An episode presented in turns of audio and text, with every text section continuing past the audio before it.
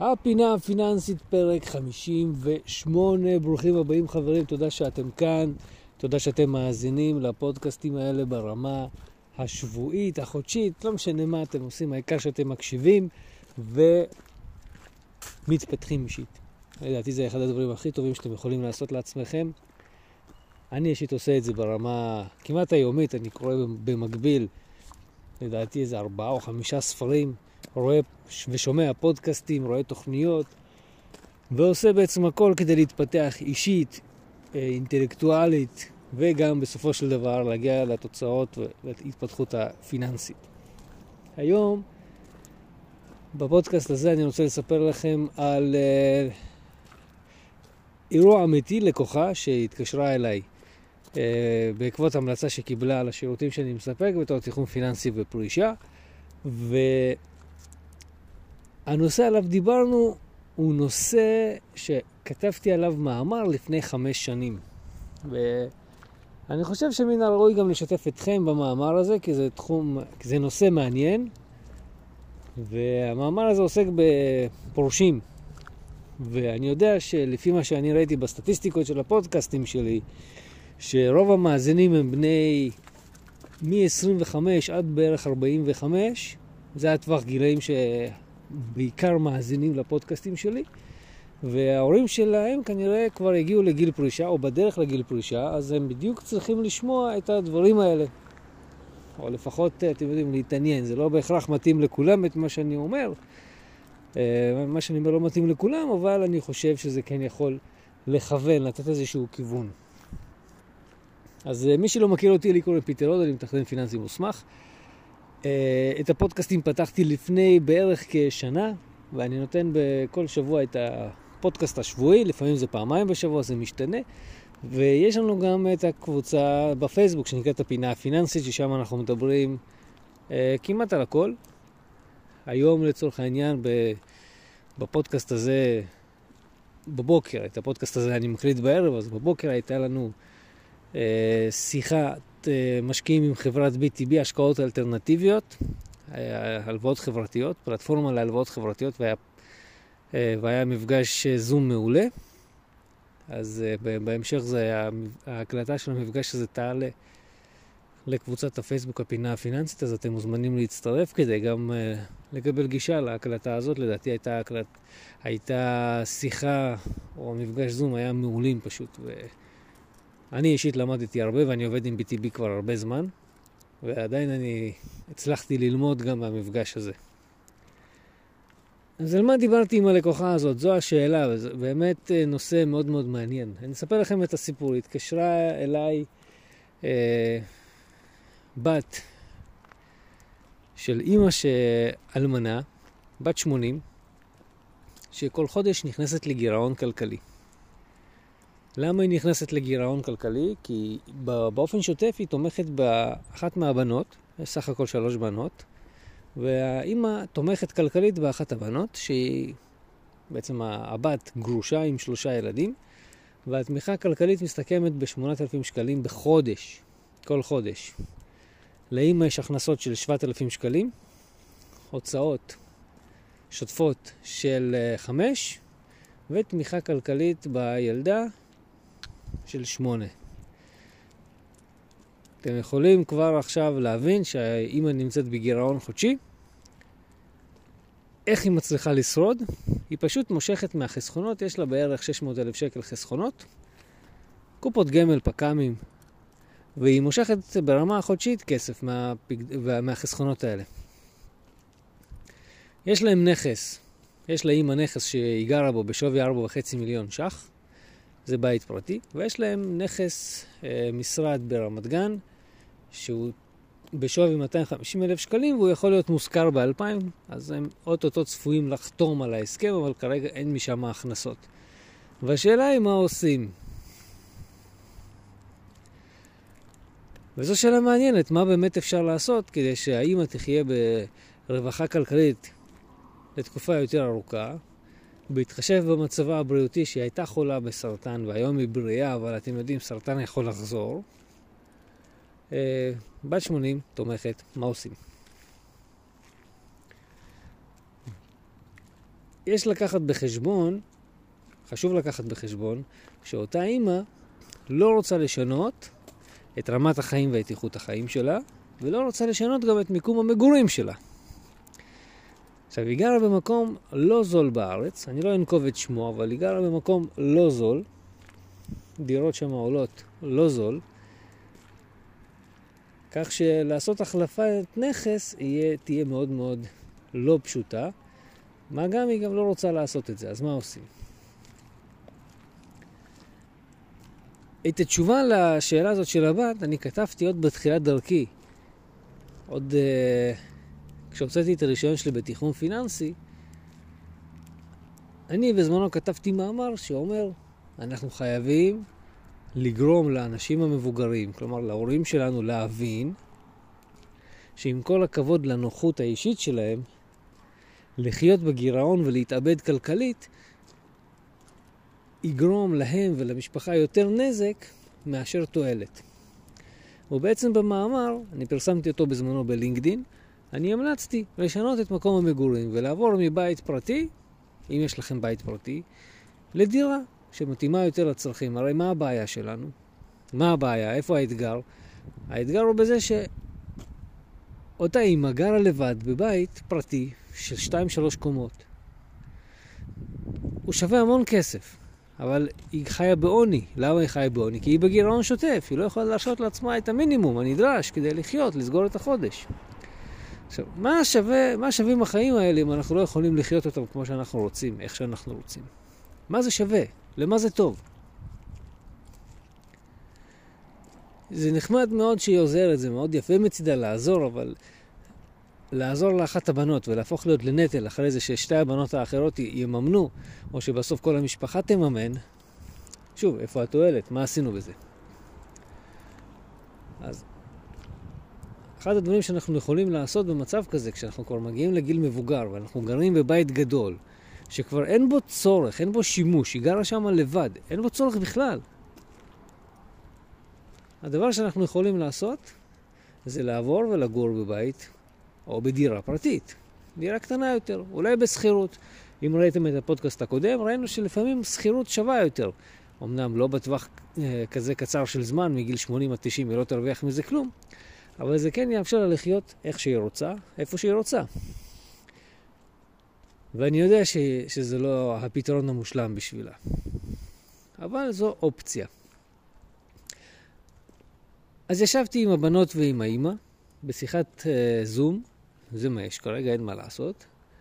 אה, ישבנו בשיחת זום ודיברנו, ושאלתי את אימא מה היא מעדיפה, מה היא רוצה.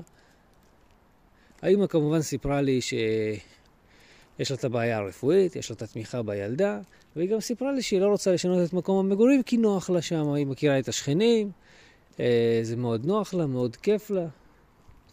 וכשדיברנו על האסטרטגיה, לנסות להבין מה היא יכולה לעשות, איזה אסטרטגיה היא יכולה לקחת, כי בסופו של דבר, גם ה-600,000 שקלים האלה, כשאתה מושך 8,000 שקל או 7,000 שקל בחודש מאותה, באותו, באותה קופה, זה לא כסף שיישאר שם לעד.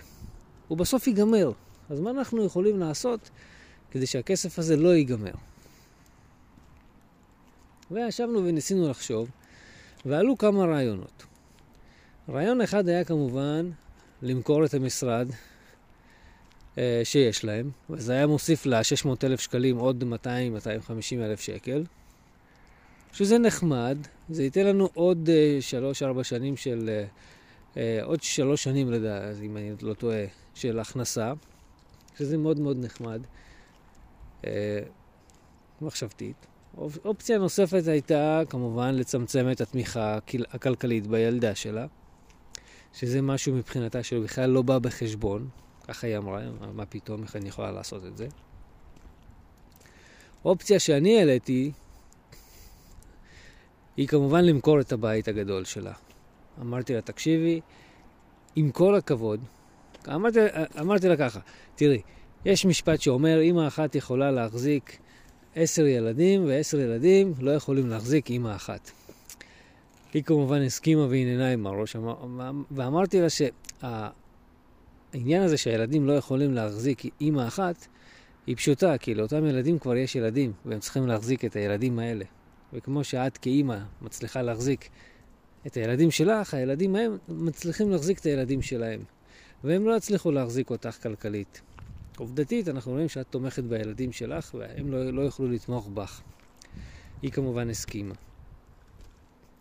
אחרי זה אמרתי לה, תראי, הבית הפרטי שלך, עם כל הכבוד לנוחות שלך, ואני מבין את הצורך ואת הנוחות ואת הסנטימנטליות שיש לך לנכס שבו גדלו הילדים שלך, שבו גדלת.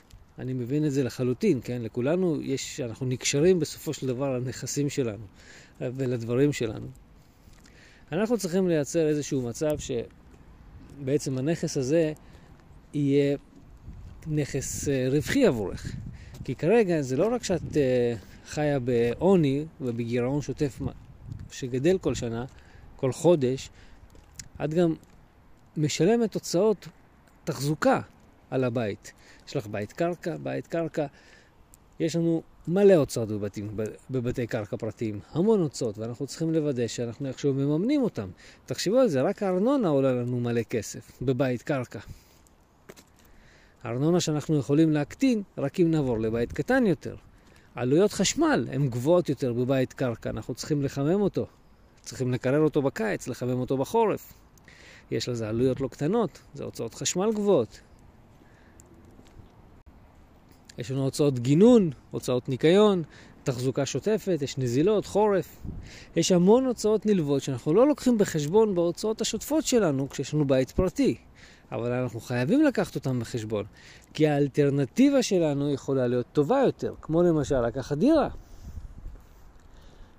וזה מה שהצעתי לה, אמרתי לה, אפשר, מה, מה שאפשר לעשות הוא, בלי לפגוע ברמת החיים שלך, ההפך, להגדיל אותה, או למכור את הבית ב-4.5 מיליון.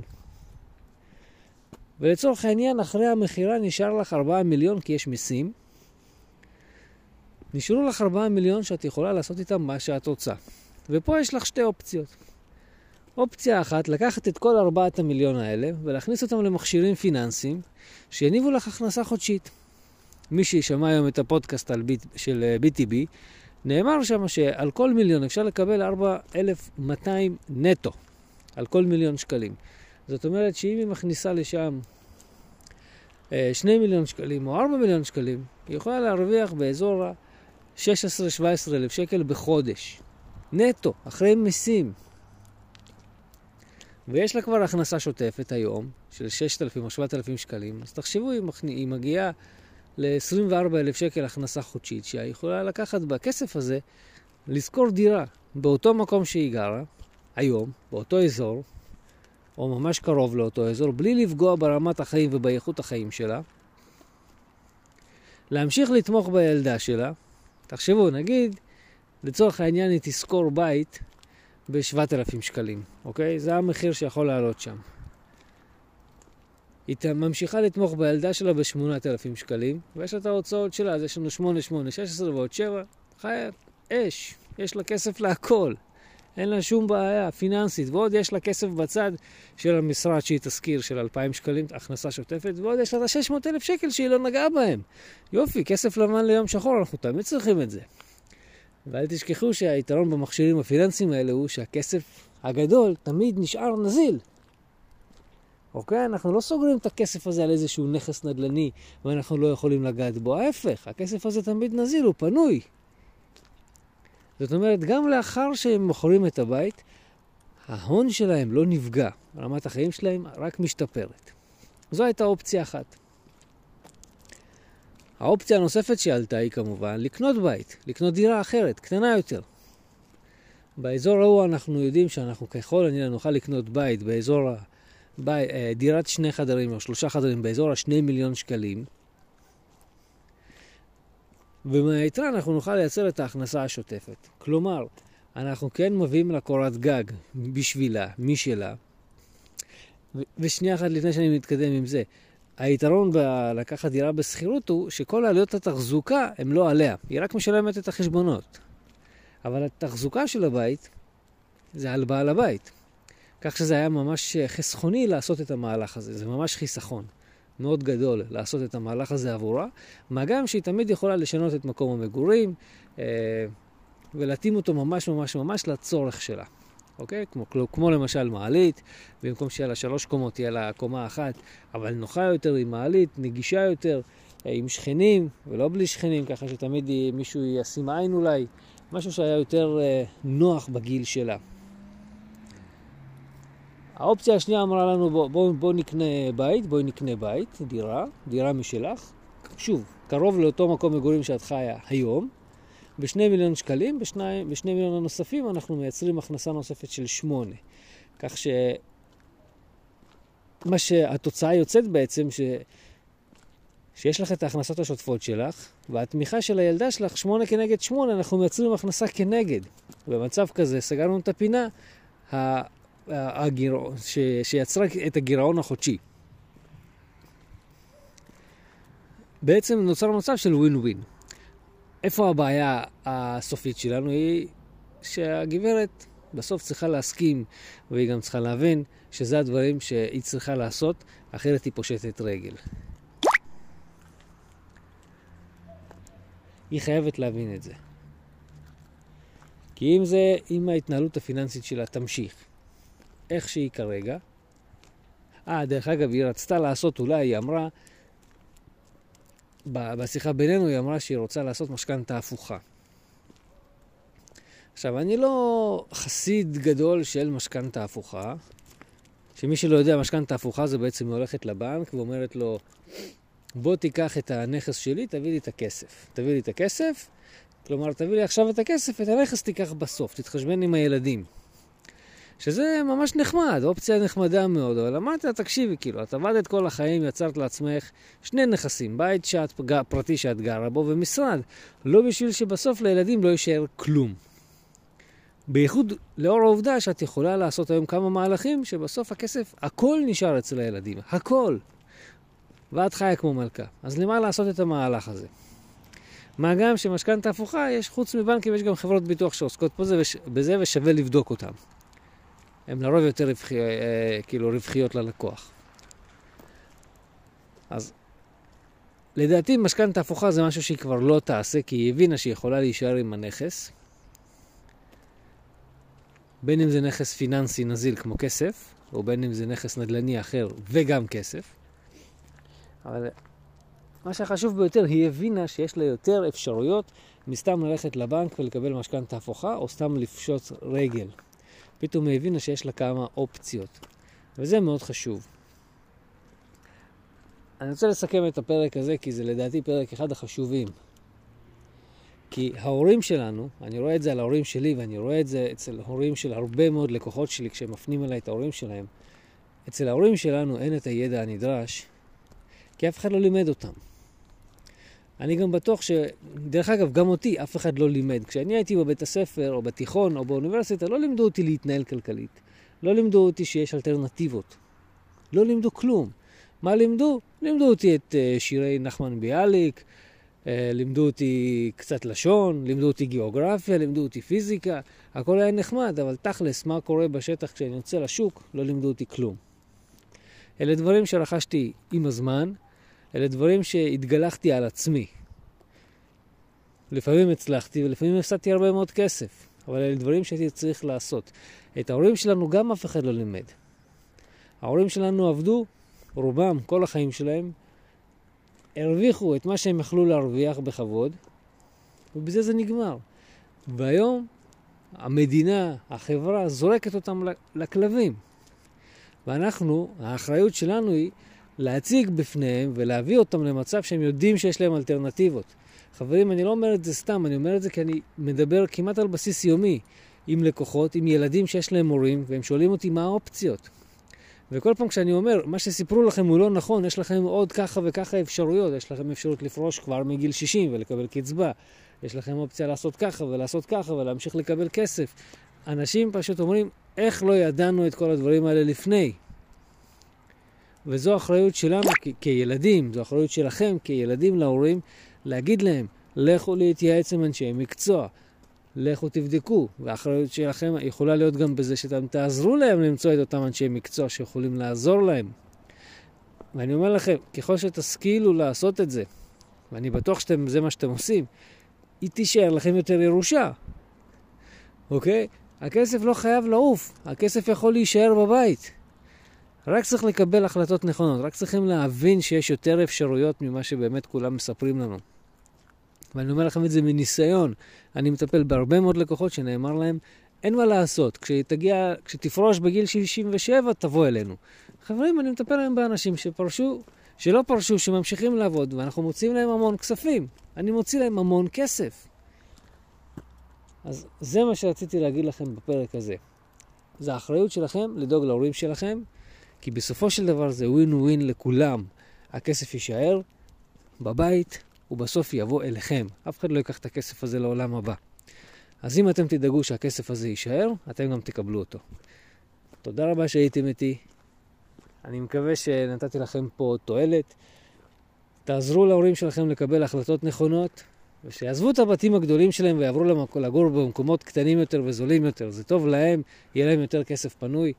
Uh, תודה רבה לכם. אל תשכחו להצטרף לפינה הפיננסית בפייסבוק, לשאלות uh, וכל מה שבא לכם לשאול שם. אני עונה ועוד אנשים עונים. Uh, קדימה חברים. ביי.